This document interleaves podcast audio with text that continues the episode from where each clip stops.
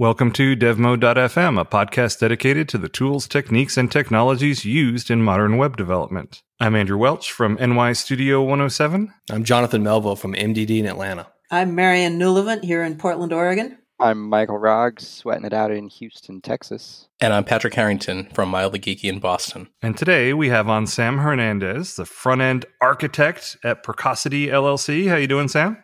Great. Woohoo. Wow, that's a fancy title. Isn't it? is not it? My goodness. That you might even say that's a precocious title.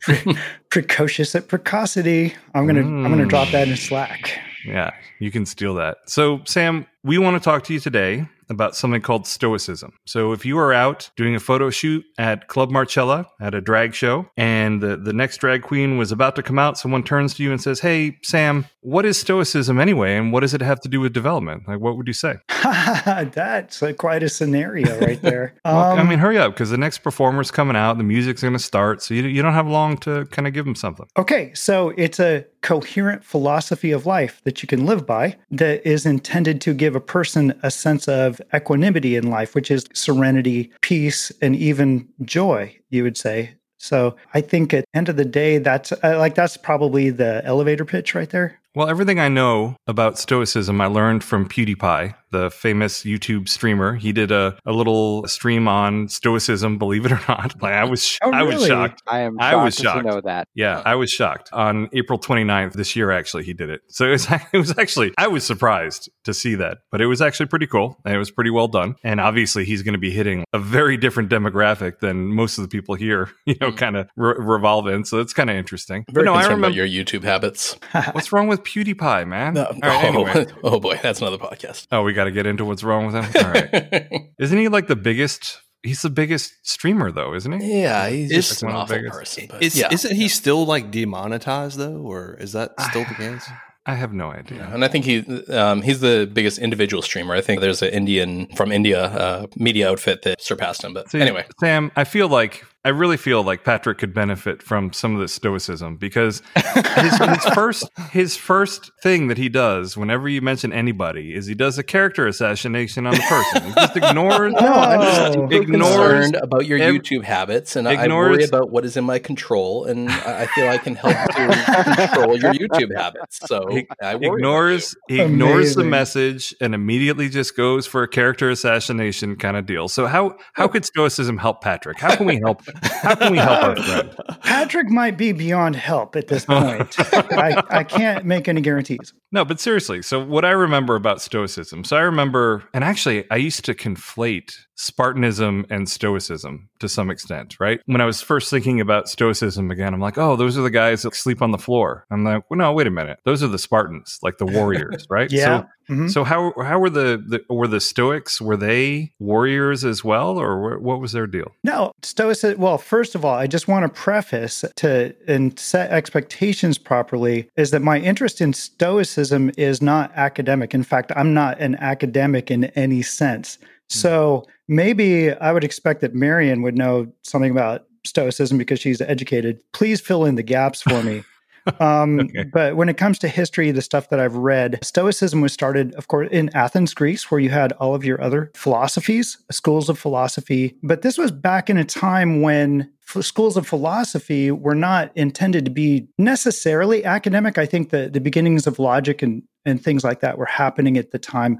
But Stoicism is more a way of living. So if you adhered to a particular philosophy, you called yourself that thing, sort of like religions today. Like you might call mm, yourself okay. a Muslim or a Christian or whatever religion of your choice. And you, that's how you identify. And it gives you some sense of like a moral framework or any type of framework. That's what Stoicism gives you is, is a practice. But these days, philosophy is largely an academic endeavor, right? It's something that you learn in university and the people who study it tend to be s- smarter than me. So that's just not it at all. Uh, the only thing I know is I looked up Stoicism, and, and the etymology is something that always interests me. And apparently it means porch.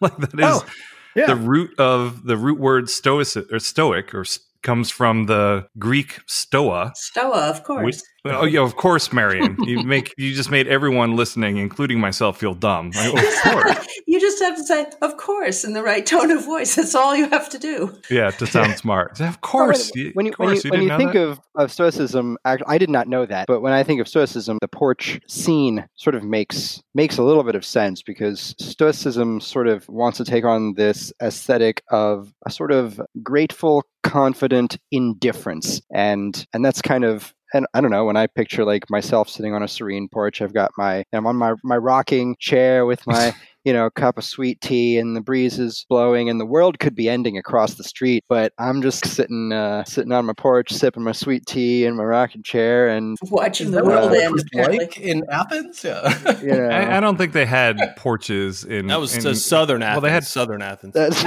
Athens, Georgia. Yeah, he's out there with his sweet tea on his rocking chair in the, on the this porch. But yeah, apparently, let me just just read like real quick what it's saying. It says it means from stoa, which means porch, specifically Stoa Poikile or Poikile or something, which means the painted porch, the great hall in Athens. You know, you picture those great halls is kind of what they're talking about. And that's where a, a school was that a philosopher named Zeno taught. And I guess they just kind of named the philosophy after the, the porch on the way into where he taught it, I guess is what it sounds like. Yeah, that, that's pretty cool. But anyway, let, let's talk about how Stoicism pertains to development, first of all, because you know most people on here are developers or designers or, or whatever. How is Stoicism something that could be relevant to us? And I know you did a talk at the 2019 .all conference about the Stoic developer. But so Oh, for people who haven't heard that, and also just to elaborate on it, what how can Stoicism help us as developers? Well, you know that's a really good question. I don't spend a lot of time thinking about how it applies to development. The the talk that I gave was just an excuse to talk about stoicism in general. But but I can think of Fair several enough. examples. Okay, so here I am practicing stoic. I could tell you the history of how I arrived here. But he, there was a time, and Mark Hewitt will tell you probably he might remember this when I was during my Happy Cog days, where I just complained about everything, especially indentation. And Wait, I, you you complained about everything? Well, not everything. I'm I might exaggerate once or twice. I was going to say, you sound like the embodiment of Twitter. Kind of. uh, uh, pretty much, but yeah, but okay. So take something as simple as indentation. Mm-hmm. I literally, I'm just going to out myself here. I was, I'm somebody who would get upset about it, and I remember complaining wow. to Mark one day that I hate spaces. I wanted tabs because I wanted my own thing. I didn't like two spaces. And then and then he's like, "Well, what do you prefer four pa- spaces?" And I thought about it and I was like, "No, I actually really hate four spaces too, but three spaces doesn't make any sense. So I just hate it all." Okay. Yeah. That's a, that is a hard way to live. Yeah. That's a hard way to live. wow. Yeah. It's like you so, could um, throw yourself at that in that into that fight and possibly make the world slightly better by having three spaces in some places, or make the world slightly worse by having three spaces in some spa- places. But it doesn't sound like a really useful and yeah. fulfilling thing to do with yourself. Or, or you could make or you could make all of your coworkers miserable by complaining constantly. you know, I mean, exactly. I tell my kids that. Yeah, I tell my kids that complaining is like farting in a crowded elevator. You know, like nobody nobody enjoys that experience. It's like know? what Marcus Aurelius says: what's what's bad for the hive is is bad for the bee. You know. Um, I thought you were going to tell me that Marcus Aurelius talked about farting in an elevator. I'm just not getting in any elevators with your kids. I mean, in in so many words, that's kind of the same thing. You know. Yeah, it is. It is. It is. Yeah. That was in his famous treatise on gastrointestinal issues. Yeah. yeah, I remember that one. That was a good one. But to but, answer the, your question, I mean, back yeah. to the point, like, so it, that being one story, that's kind of a comical uh, something. But I was just talking with another developer yesterday who was telling me about, we just actually got into a conversation talking about this and that. And he was telling me how he was a Java developer before. And his experience, at least the place where he worked, the Java, the senior Java developers were not, well, basically unfriendly. And you can imagine how that story goes unhelpful, unfriendly, thinking that you should already know these things. And, and the way that some, I had a talk with another developer once about this, and, and these are not my words, these are his, his description, but you know, the neckbeards in the closet type of developer who. It's a thing. It's a thing. Like I've seen neckbeards. Like it's a thing. Just saying. It's a thing, Nowadays, right? they work yeah. in barns, but it's a thing. Same. I so, actually, I you could make that you could say something about me. You can say whatever you want, but I do shave the beard, the beard on my neck.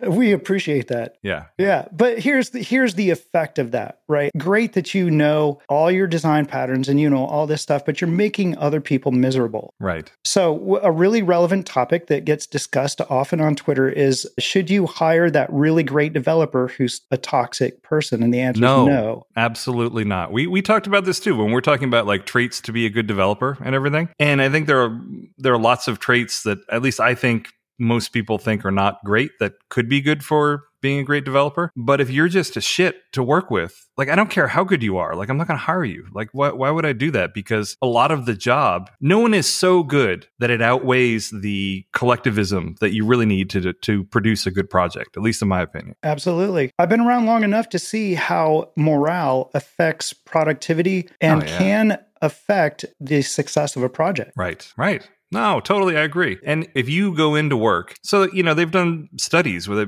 what people really want is to feel that they're doing meaningful work. There's a certain amount of money that you need to make. And then after that, there are diminishing returns in terms of your, your happiness from it. But what people really need to feel happy is that they're doing meaningful work. And if you're going, if you're going in there and you just hate the environment or you hate interacting with most of the people you work with, oh God, it's just, I would, I, that would be awful. I would hate that. Mm-hmm. Now imagine uh, if this scenario had been different for this gentleman, and everybody at the company that he had this bad experience at was a Stoic. Mm. So now you have these ideas of wisdom, temperance, courage, justice. Well, how about this? How about sympatheia? The idea that we're all part of nature, that we're interwoven, and that humans were created for each other and that we're here to help each other. And also, there are things that, uh, another idea being like the dichotomy of uh, control. There are certain things that you can't control, certain things that right. you can, right? So if you have a senior developer now who, and the way I like to frame it is a phrase that I heard a long time ago your chin up, but your nose low, right? Mm. Like you do have all the confidence that you know what you know, but you your nose is low, you're not snobby, and you will take the time that you do have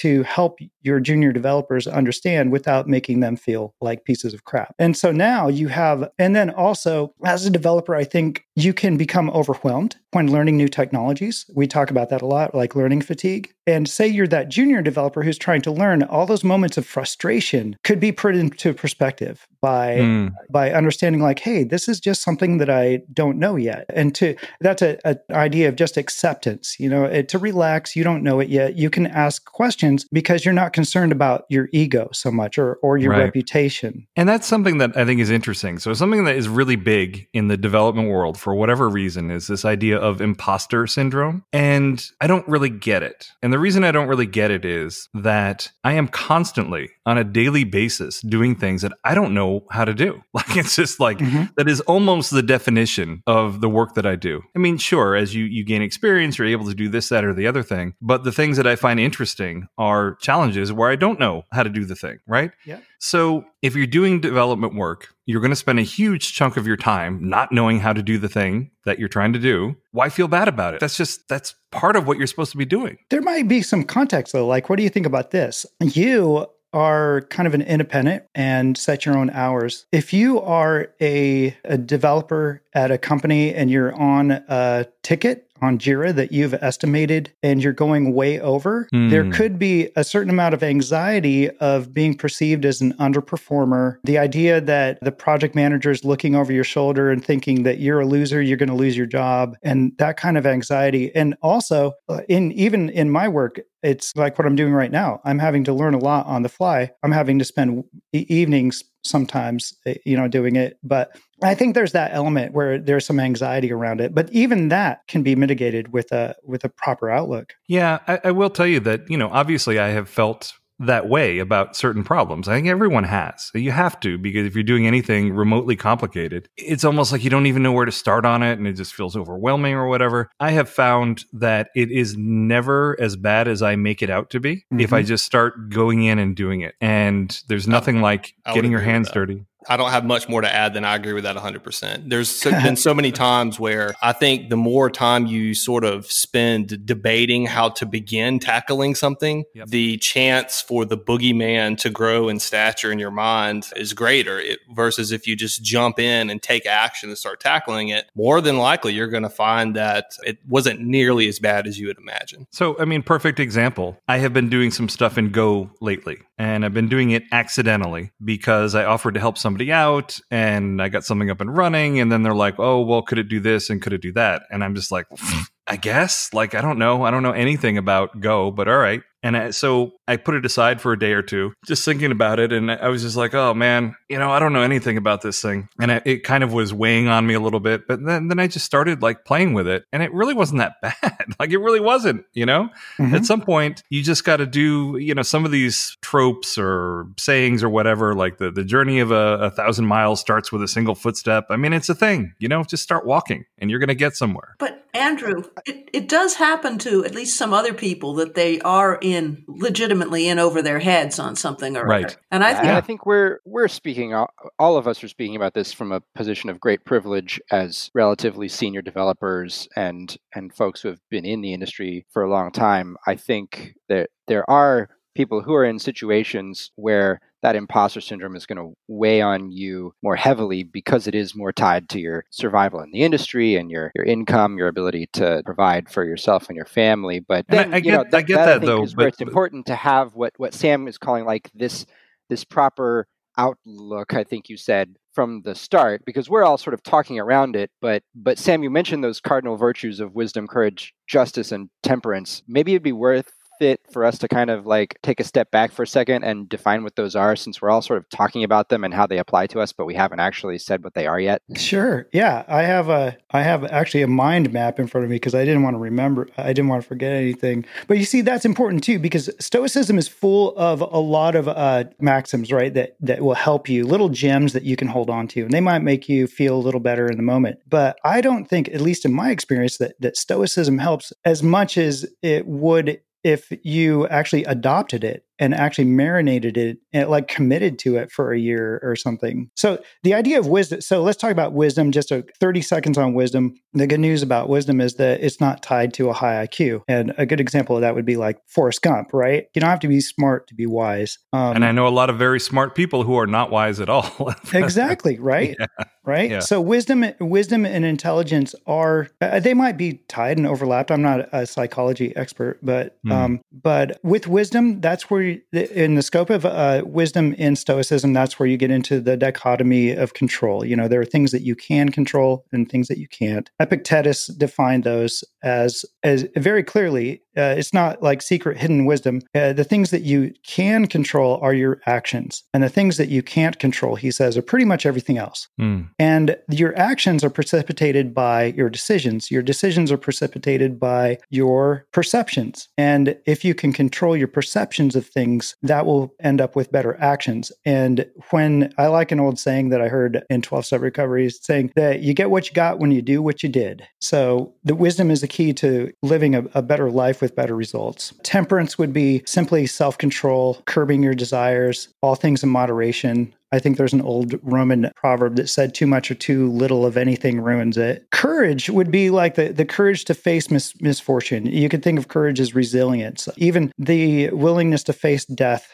with dignity and holding on to your principles no matter what. And so, and then justice, I like what Marcus Aurelius says about justice. He said, he says, not to be driven, uh, and this is a quote from him, not to be driven this way or that, but always to behave with justice and to see things as they are. And he expands on that, saying that injustice is like blasphemy against nature. Uh, and he makes this argument about, or, or the, a perception anyway, that nature is justice. And well, anyway, I'm going to ruin this. I'd have to open up a book. But the but the idea is that there's no justice without truth, and so it's important to understand what the truth of things are too. He says that what is like nature is what is, and what is is not far off from what is the case in any given case. And so you can't have justice without knowing what the truth is. And I would add to that, it's hard these days to know what the truth is about things without researching and taking the time and the effort and the responsibility to research things before you echo things that aren't might not be true. So that's justice. And justice includes the idea of sympatheia. The universe is interwoven. You and I, all of us on this podcast, we we're all made to help each other and to serve each other. And that's a responsibility that we have because like Marcus Aurelius said, what's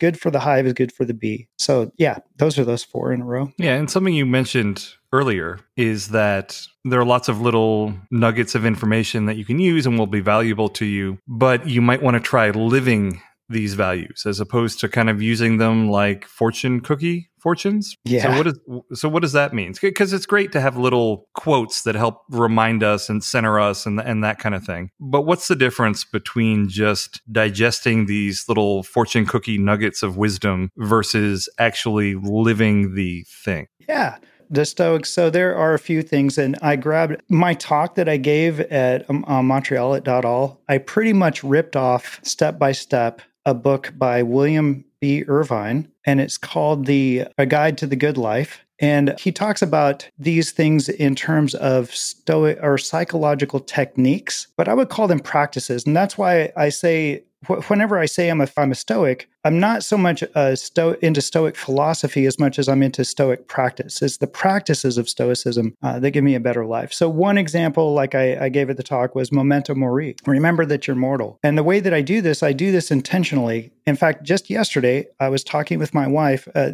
she is 14 years younger than I am, and it's m- very likely that I'll pass before she does and long Sam. Robbing the cradle. My I know. goodness. I know. Wow. I tell you, it just it just worked out that way. Um, mm-hmm. So so, but we even talked just yesterday about what would happen if I would pass. Like, how what does our bank account look like? What is she right. going to do, and all that stuff. So, so, and it's not that that it's going to. It promises that the future is going to be any. It's going to feel any better for her if that happens. But to remember that you're mortal uh, and and also plan for the future. Actually, I'm kind of conflating memento mori with praemeditatio malorum, which is to imagine the worst thing that could possibly happen in the future. But which is the the opposite of YOLO, right? Exactly, exactly but it, the the but remembering that you could like Marcus Aurelius said in in his journals he said remember that you could leave this life right now and let that determine what you say think and do and he also says live your last day every day mm. to not live in frenzy sloth or or pretense um, I worry about that though. I worry like if we all actually lived our last day, our every day like it's our last day on earth, I, I, honestly really worry what would happen. You know what I mean? I yeah. think there would be there would be a huge increase in crimes. Let's put Have it that way. Have you seen the movie Purge? yeah, right, right, right, right, right, right. Yeah. okay. I, mean, I, don't know though. I think I don't think it's so opposed to sort of like you said. It's the opposite of YOLO, but I think it's it's exactly YOLO, but it's it's sort of right. a more self-knowing YOLO right. because like a, a key thing about a useful thing for me considering like these tenets of Stoicism is each each virtue is directly opposed to a potential vice. And so this this virtue of of sort of understanding your morality and and consideration for the things which could happen is is opposed to the vice of irrational fear and the unreasonable and harmful things that one can do when one is acting out of irrational fear. And so to consider the worst that could happen and decide that the thing that you want to do is worth that risk or is mindful of that risk and deciding to do it anyway because it's worthy, better considered version of, of YOLO. It's I have applied caution, but I have stopped short of fear and I have decided what I'm going to pursue and I'm going to pursue it with courage. And exactly. it also sort of reminds me of those, was it Roosevelt's quadrants of making sure that you're conscious of the things that are very important but not urgent because we tend to focus on only the things that are urgent. Yeah. I think that this is a little bit of a tangent, but you bring up a really good point. There are concepts like what at first glance you kind of filter them through your own filter or they, they you, like we all have our individual like moral taste buds so to speak and and maybe the the initial thought of like memento mori or praemeditatio malorum might not taste so good right away but and that's why i think like if you really want to get into stoicism give it 6 months of actually reading a bunch because you'll find the balance for whatever you're having a trouble problem with at the moment in learning stoicism there's something over there on the right that you haven't seen yet that balances it out mm. right back to what michael was saying i want to correct myself real quick i looked it up it's actually eisenhower decision matrix not roosevelt important and unimportant urgent and, and not yeah urgent. exactly and, and in this case actually what really is important is the concept, not the person that did it, right? So this kind of gets back to what you were talking about with your how many should we use tabs or spaces? You know, from my perspective, like I don't really care. Like I really honestly just don't care. All that matters is that in your organization that you work within, you standardize on something. You know mm-hmm. what I mm-hmm. mean? Like to me, that's what matters. And I don't get on that particular argument, I don't get hung up on it. I'm just like, okay, you know, whatever. Well, or you focus on what you can control and you right. don't don't cast your own craving as, you know, as requirement on someone else. Maybe maybe that means your org standards on tabs uh, because tabs are superior and everybody knows it. But maybe someone in your organization disagrees with you, in which case, okay, well, what can I control? Well, I can. And, and how much does it matter? Build step on my yeah, right. So first is is is is it is it worthy? Does it matter? And if I decide that it is worthy, then it's probably going to be not because I have an emotional reaction to it, because I let myself sit with that and then I decide, okay, that's an emotional reaction. This is not rational. But maybe I still decide that it's costing me enough time, it's costing me enough productivity that I need to use one thing or another because I can be more productive. And then I need to set up a little build step on my end that when I open a file, it changes spaces into tabs. And when I recommit that file, it changes them Um, back to, to whatever is standard for my org because I can control that. And so I can get the benefit that I need without imposition on other people based on my my emotions. Yeah, and this kind of reminds me of something that Sam alluded to earlier, which is the I think it's called the the Serenity Prayer. I think the, the context I know it from is Alcoholics Anonymous or whatever. And the beginning is God grant, grant me the serenity to accept the things I cannot change, the courage to change the things I can, and the wisdom to know the difference. Would that be considered a Stoic philosophy, Sam? Indeed. In fact, I'll just tell you that that's my history. I came into Stoicism through the side door, and in this, and I kind of wanted to share this with y'all anyway, just in the hmm. spirit of understanding that in our industry, well, in many industries, but I'm only aware of ours, that there are there are a lot of people who share about their mental and emotional disorders or struggles that they have in hopes that other people who might suffer from that might gain some some encouragement or direction right so right. but that's actually my history is 12 step recovery it and there was a time when I was sitting with what we call a sponsor, who's like a mentor, and we were reading uh, some of the literature, and it was about ego and all this stuff. And he looked up at me and he said, "You know, all the all that we're learning here is Stoicism, right?" And I didn't know anything about philosophy, Stoicism, or anything, so I didn't know at the time. But it was just a few years ago that Ryan Ireland, our, our good friend, uh, mutual friend, recommended. He said, "Dude, you might like to read Ego is the Enemy by Ryan Holiday. It's a really good book." And that's how I was actually introduced to Stoicism just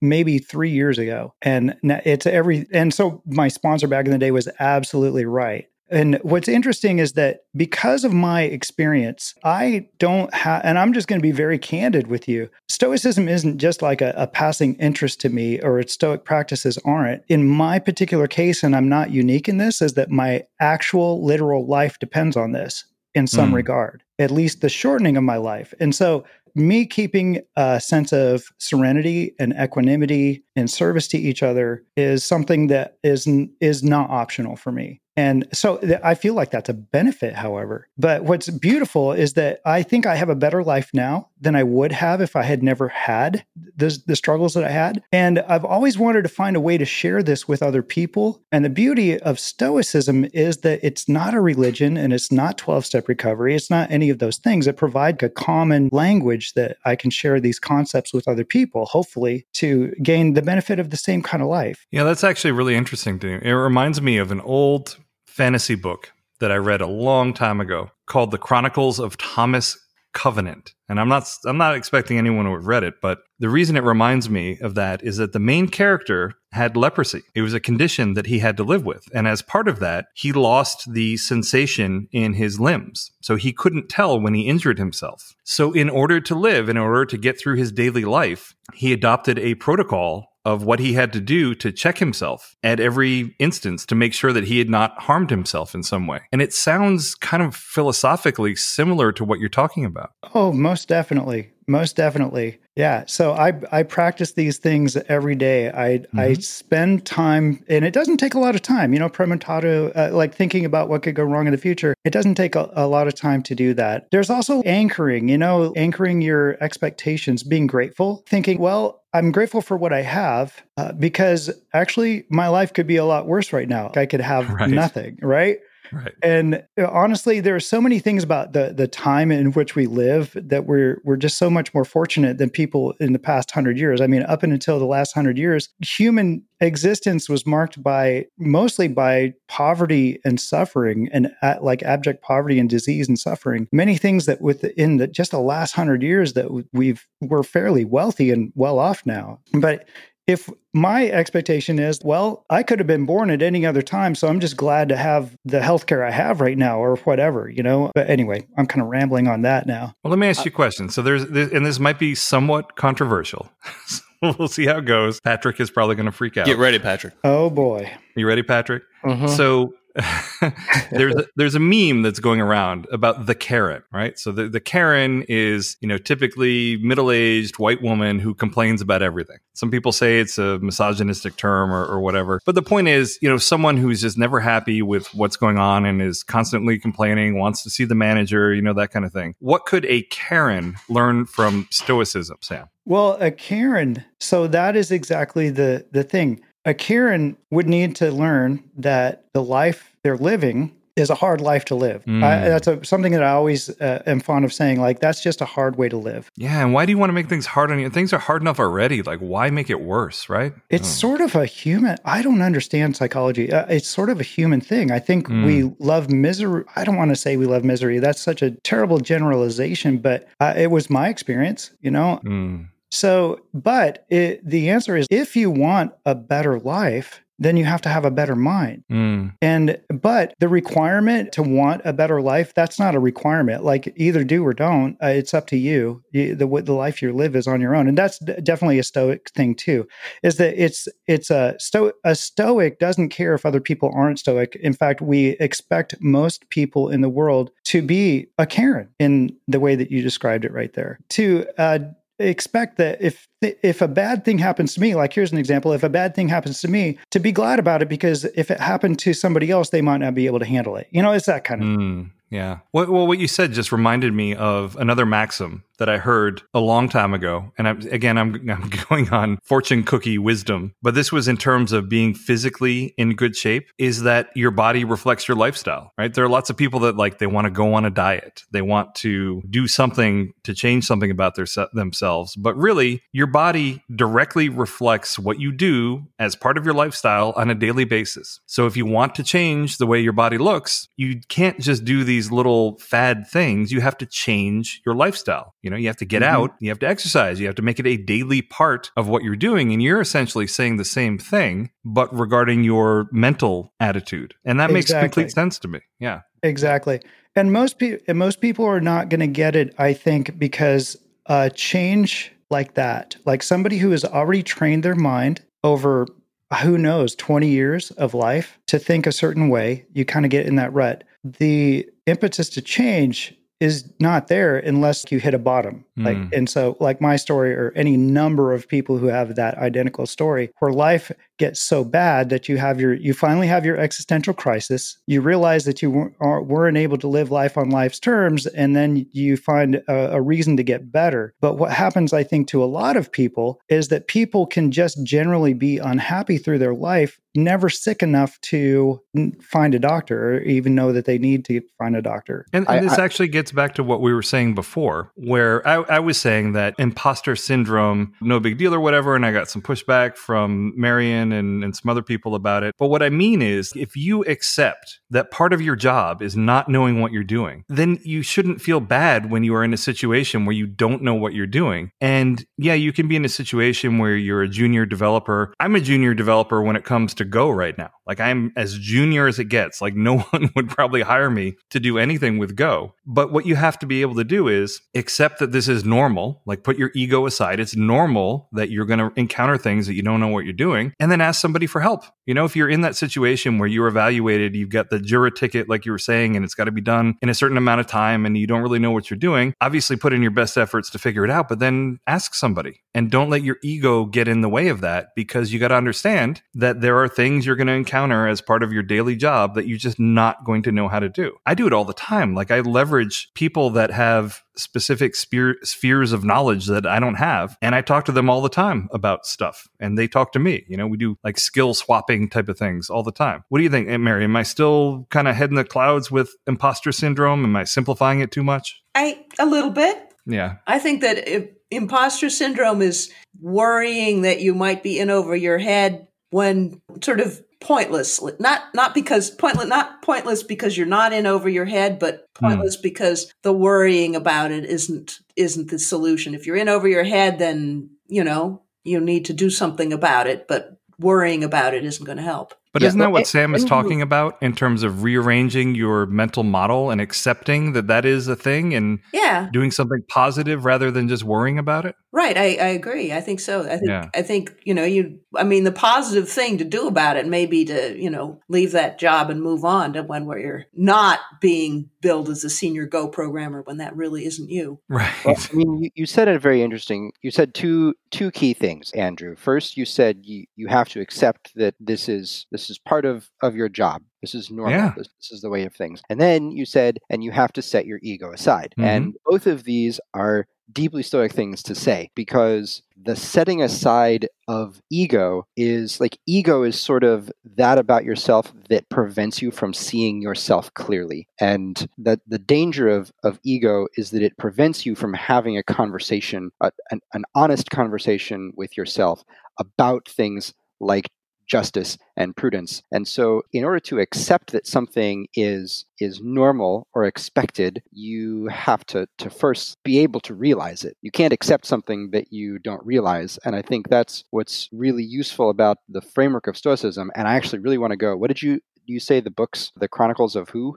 oh, you want to read the book, The Chronicles of Thomas Covenant. Yeah, like this, uh, this idea of self-examination, mm. um, whether whether you're you know going through the protocol to check yourself for leprosy or like physically, or you're doing it on a more spiritual, philosophical, logical plane, in order to when you're in that situation of feeling over your head in order to to accept the reality you have to confront like what is it that i what is my actual situation? What am i introspection. afraid of? What am i actually afraid of? What are the actual consequences? How can i mitigate these consequences? And times if you ask yourself those questions honestly then what am i afraid of? Well i'm afraid of being a fool. Well, what are the consequences of looking like a fool? Well, you know, everybody's a fool in some way. Well, how do I mm-hmm. mitigate the consequences of being a fool? Well, I learn, I ask for help, I seek wisdom. And so this is the stoic process, like if you really sort of zoom in on it, because once you ask these questions and you have this honest conversation with yourself, then you can come to that place of acceptance and sort of serenity. And this is what we were talking about in a number of other conversations we had. And it really boils down to introspection. And that's what I enjoyed about that book series and why I always remembered it is that that the checks that he would have to do on a regular basis to make sure he hadn't hurt himself because he had no feeling in his limbs, it's the physical embodiment of introspection, right? I mean, that's what it is. And when you do, when you are self-aware enough that you can do introspection and kind of figure out what's going on with you, you can make sure that you're on the right track. You know, so is that is that part of stoicism, Sam? Most definitely. That stoicism that one of the practices of stoicism is daily reflection at the end of the day to mm. think back upon all the events of the day, what your reactions were, what your perceptions were, what your actions as a result of the decisions that you made. All of those things. And the relevant part of, of that in 12 step recovery is the fourth step of where you take personal inventory, they call it every day. Like, what did I do right? What did I do wrong? And it's not a practice in moral failure. It's a, more of a scientific, just step outside yourself if you can and go, well, that's interesting. I acted that way when that happened. Hmm, you know, and I'll say that because I do this as a, as a daily thing, I reap the benefits. I have a, I'm not trying to brag or anything, but I have the best marriage in the world. Mm. And because I'm kind of a bonehead and it, I don't I didn't have the best marriage from the start. and this was the process. This is how I got there. Well, when I think about people that need introspection into their morals, I think about Patrick. So what do you think, Patrick? how do I respond to that?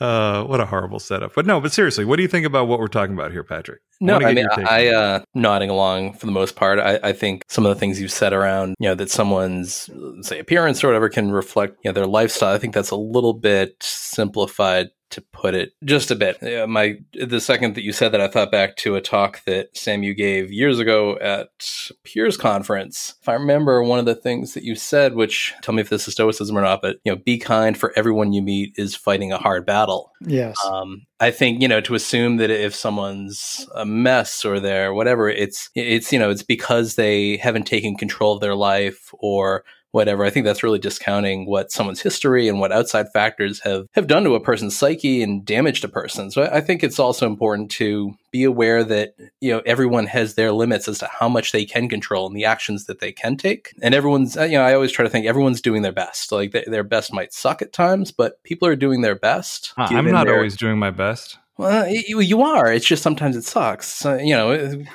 you know, no, I mean I'm I'm being honest. Like there are definitely times where I'm not doing my best. You know, I mean it depends you are, on you aren't, but uh, you know it, it's the best that you can muster at that point. Mm. But it's it's the difference between blame and responsibility. When you're at the end of the day and you're reflecting back on your day, and if you weren't doing your best, if you were doing something that wasn't your best, one option is that you attack yourself, you blame yourself, and then you slip back into that spiral of, of fear. And the stoic direction is that you say, oh, okay, why?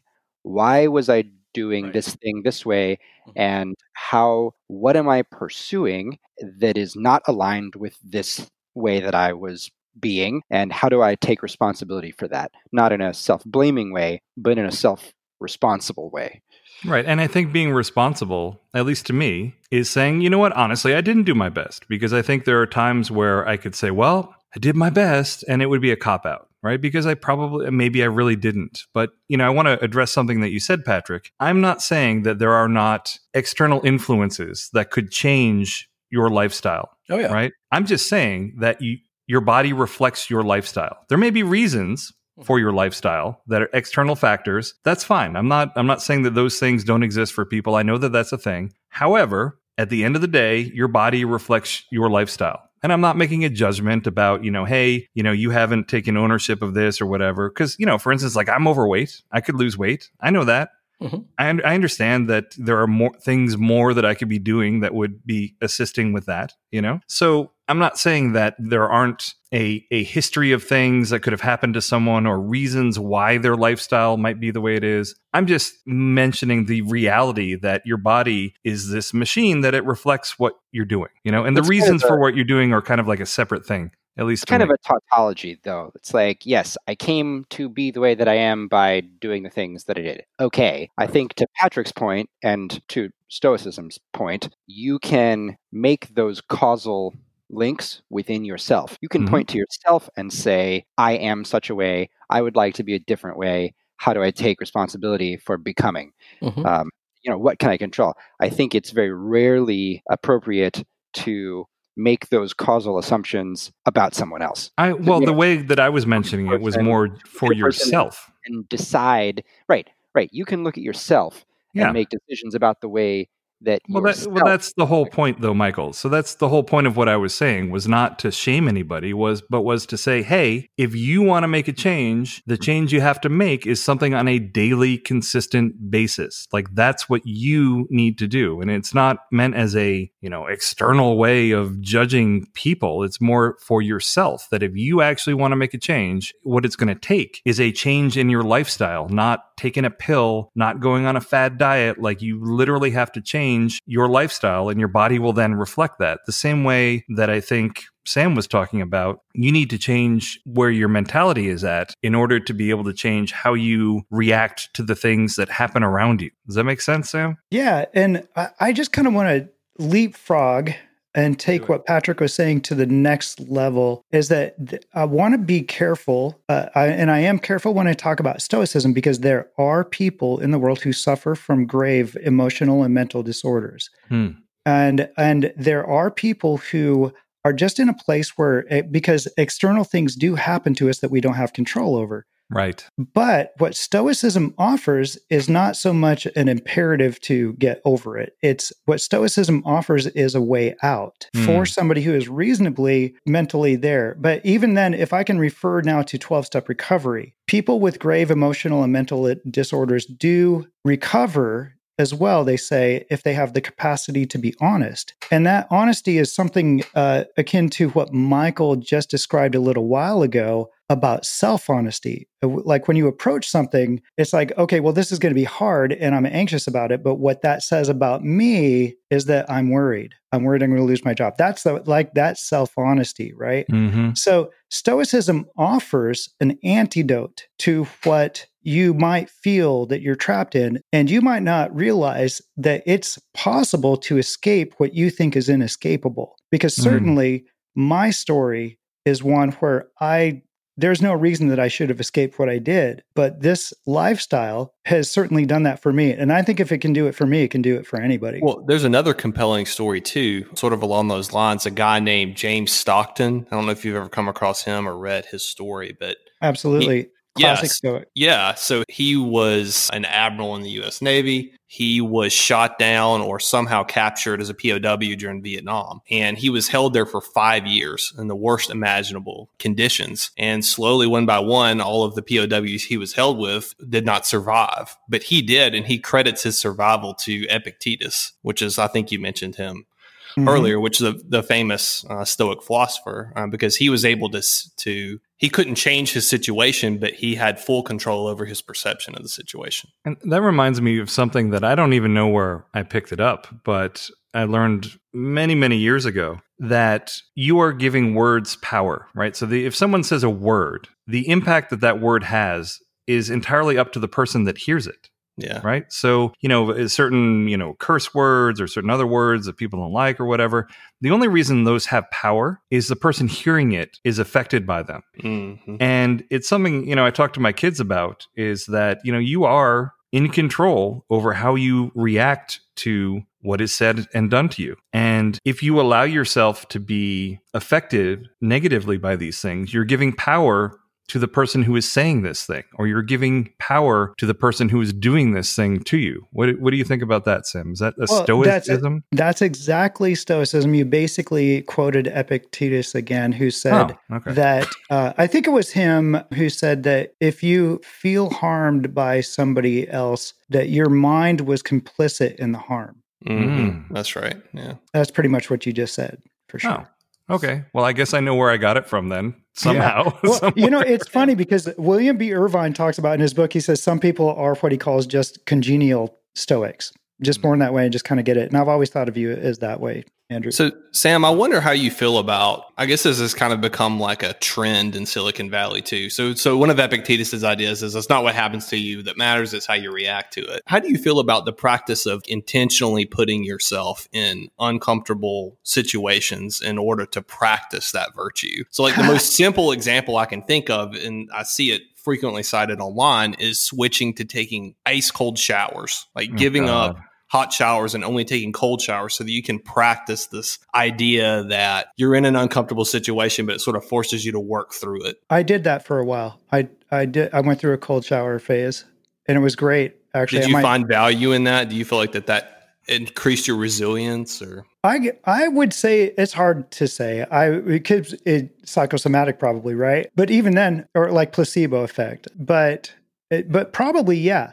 And also, one thing that I do is that, especially in today, and I don't want to, you know, get into any controversial areas, but today is things are so highly politicized and having conversations with people that are uncomfortable about politics, mm. religion, and all of those things. I have friends that I hold on to dearly. I'll be a friend with anybody. I don't care what your ideologies are. I don't care what your religion is. I don't care which uh, side of the spe- the political spectrum you're on. If you're a human, I I care about you, and if you will be friendly with me, I'll be friend I'll be friends with you. And so I have people that I consider like brothers and sisters that I have conversations with about those difficult topics, more in a sense of not to debate and see who's right, but actually mm. to sit there and listen and try to understand because it's not just what a, a person from a different mindset says, but trying to step into their mind and see why they view it that way. Right. And and when I do that, I'll admit that it is a very uncomfortable position to be in mm-hmm. because there was a psychologist who had this idea that we all kind of have our own moral taste buds. If so, I'm swallowing something that doesn't necessarily taste good to me, so I expose myself to other ideas. So absolutely, I, I make a practice about exposing myself to situations, ideas, and things that make me uncomfortable on purpose. Most people don't do that. Most people are in their own bubble. And it's the kind of thing where a lot of people thought the internet and social media, what it's going to do for people is it's going to expose them to all these ideas. And this is great. You know, everyone is going to, the exact opposite happened is it allowed people to coalesce into these little tiny islands of, I'm going to go to the island where the tribe agrees with me 100% on this thing. And then they don't interact with anybody else. Well, with any also, different, with any different ideas. to where people that had more outside the mainstream ideas could more easily com- communicate with each other. Oh yeah, right? yeah, yeah. I mean, uh, because you're able to find people. You know, maybe in your town, there's one person that thinks that licking the yellow frog is like the amazing thing. You know, and you're like, okay, well, yeah, I guess it's. or I was I was thinking more along the lines of people who like think Hitler was was a good guy. Or so like whatever. it, it used to be even... difficult to like find other people that shared those views. Right. The internet makes it a lot easier. Right. And that's the thing. It, you're right. The internet allows these fringe groups to kind of coalesce together. And as I was saying, they don't typically interact with these with other groups at all. It's not this idea sharing wonderful wonderfulness. They don't really interact with these other groups unless they're attacking the other group. And then they marshal their support and then they attack and then they go crazy. I got a quote or a tweet that I want you to react to, Sam. Curious okay. to hear what you think about this. I thought this was really interesting. So the the 24-hour news cycle has done to our parents what they thought violent video games and Marilyn Manson would do to us. Oh, now that think? that is interesting. In other words, the the constant banging and the the tribalization of a lot of these news outlets, it's kind of causing people to it's working people up into a frenzy, you know? It does. And I read a headline, you know what I do is I read Pocket. and so I read lots of headlines, never the article, but mm. one of the headlines I thought was interesting is that, or it was subtitle or first paragraph said that due to our hunter gatherer origins, that mm. our minds are, are wired to prioritize bad news. And makes sense. Yeah. And that's just a bad combination when you when all your, and that's why bad news probably sells ads. And yeah it's just it's a horrible situation to be in. And this is the world that we live in right? And this is why mm-hmm. i cling to stoicism for my sanity. And i actually don't watch the news. I, i'm gonna i terminated my cable a long time ago. And the only thing i listen to is bbc world when i'm driving around in my car. That's like my my news. And then occasionally patrick will like message me links to stories that will upset me. And i'll ruin will ruin my day but that's that's about it. And i used to be this crazy news junkie like keeping up with stuff like all the time. And then i went away for a while where i had no access to anything. And i thought i missed out on everything and i got back and the world didn't change. Like nothing changed. I looked around i'm like well that was a load of shit. You know that's mm-hmm. the news is just a tv program trying to get ratings trying to keep me watching. Screw this I think, you, you know, know? Let's let's not bucket news too broadly because we do depend on journalism, we depend on fact finding, we depend on other people to go investigate pieces of the world that we cannot ourselves be present to. I'm talking and, about the 24 hour news cycle, sure. like any of those 24 hour news shows is what I'm right. talking about. And, yeah. and so then this this kind of goes back to the quote that Sam was talking about earlier, where Epictetus was was saying make sure that you're responding, not reacting, and that what you're responding to is the reality of a thing and not an impulsive impression of the mm. thing. And so I think right. going back to this sort of question of, well, what can I control? Well, I can control my reaction to the news, and mm-hmm. I can have this discipline of knowing and and renewing my my knowledge of my own mortality so that I'm not so afraid of the things on the fringe that sound threatening and and so I'm not as likely to react impulsively and then I can sort of take my time like Epictetus says just take a sec and and think about the nature of the thing and investigate the thing and then and then respond um, and that's what I I can control I can choose my my sources of news to be less reactionary and I can cultivate my own self to be less reactionary. To, to, pull this back into the development world, that's something that you can, it sounds to me like you could also use this Stoic philosophy to do the same thing that you would do for the, the news, for you know the latest framework that's coming out you know to kind of take a more reserved look at it. Does that make sense Sam? absolutely. That's brilliant.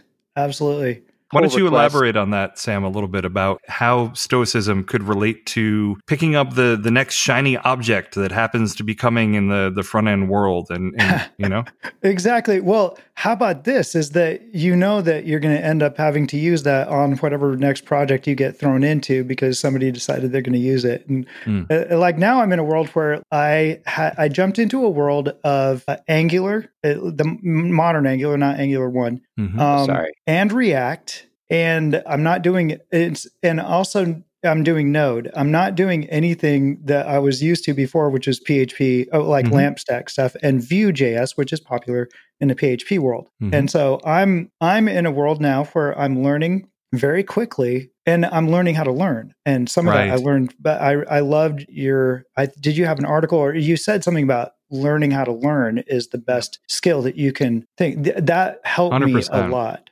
That yeah. article helped me a lot, actually, uh, overcome some of that anxiety. But yes, uh, the constant exposure could increase or anxiety because it's like, oh my goodness, I have to learn something again, or I'm going to be irrelevant. But then to Michael's point, is that like Epictetus said, the gap, there's a gap between impulse and response. And if you can extend that, that's where you find yourself. That's mm. a concept I think about a lot. Some people and certainly who I was many, many years ago was somebody who thought that I was who my impulses are. Mm. Right. But that was that wasn't who I am. There's some sort there's if you can extend the the gap between impulse and response, you can actually find out who you are, and that's a Stoic concept. In that Marcus Aurelius talks about this at all. What that nature, part of nature, is reason, not just the things and the atoms that exist, but also reason. If you think about DNA, RNA, like there's information involved as well, and the the ancients had a this idea of the logos and which is the re, that what we share with nature is reason. And if we want to live according to nature then we don't just live according to those knee jerk responses. We don't just live we're not just a bunch of atoms but we also live by reason. Well there's no time to reason unless you can extend that gap between stimulus and response. And the interesting thing is that epicurus is someone who was around you know what like 300 BC or something like that before the internet, before there was a, a crazy JavaScript front end, and yet, and yet, somehow what he was talking about applies, right? So that means we're talking about universal truths. And so I think that's what makes it valuable, you know, not just to your the way you approach your work, your development, but also to the way you approach your life, you know? Yeah. Mm-hmm. yeah. And I think it is important that you learn how to learn, as you mentioned, because that's what you're going to be doing most of your life. And you look at the the commonalities in terms of you know yeah you were a php developer before but you shouldn't define yourself by that right? That just is like the the language is just the conduit for problem solving. And yes it takes a little bit of time to get up to speed on the language but that's not the important part. The important part is the problem solving part. And you can get up to speed on that. And that gets back to what I was talking about before with regards to imposter syndrome, in that, you know, this is normal. Like, this is an everyday part of what you're going to be doing, that you're going to be doing stuff that you don't know exactly how to do it. And you just have to be able to understand that that is something that you need to deal with and, and move on, you know? Mm-hmm.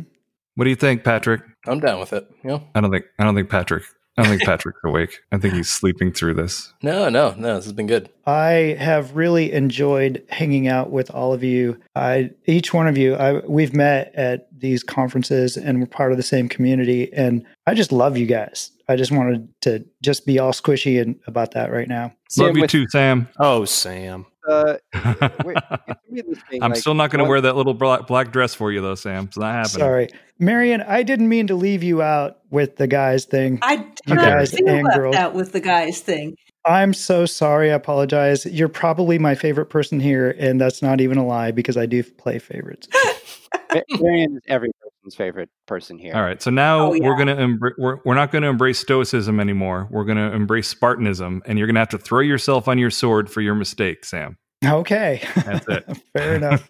that about wraps it up for another episode of the devmode.fm podcast. Make sure to subscribe. And if you enjoy the show, please write a review on iTunes. Tell a friend or retweet this episode. We'd really appreciate it. We'd also love to continue the conversation. Leave us a comment on the devmode.fm website or find us on Twitter at devmodefm. For the devmode.fm podcast, I'm Andrew Welch. I'm Jonathan Melville. I'm Marion Newlevant.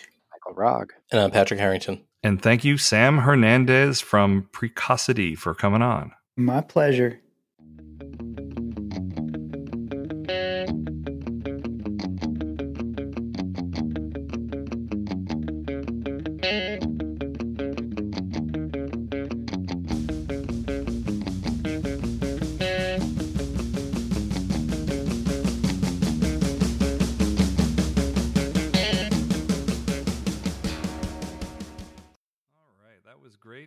Patrick, do you think I'm going to be attacked by a, a squad of Karens now? I think it's going to be. I think yeah, we should have listened. Inevitable. Listener mail. Complain to the man.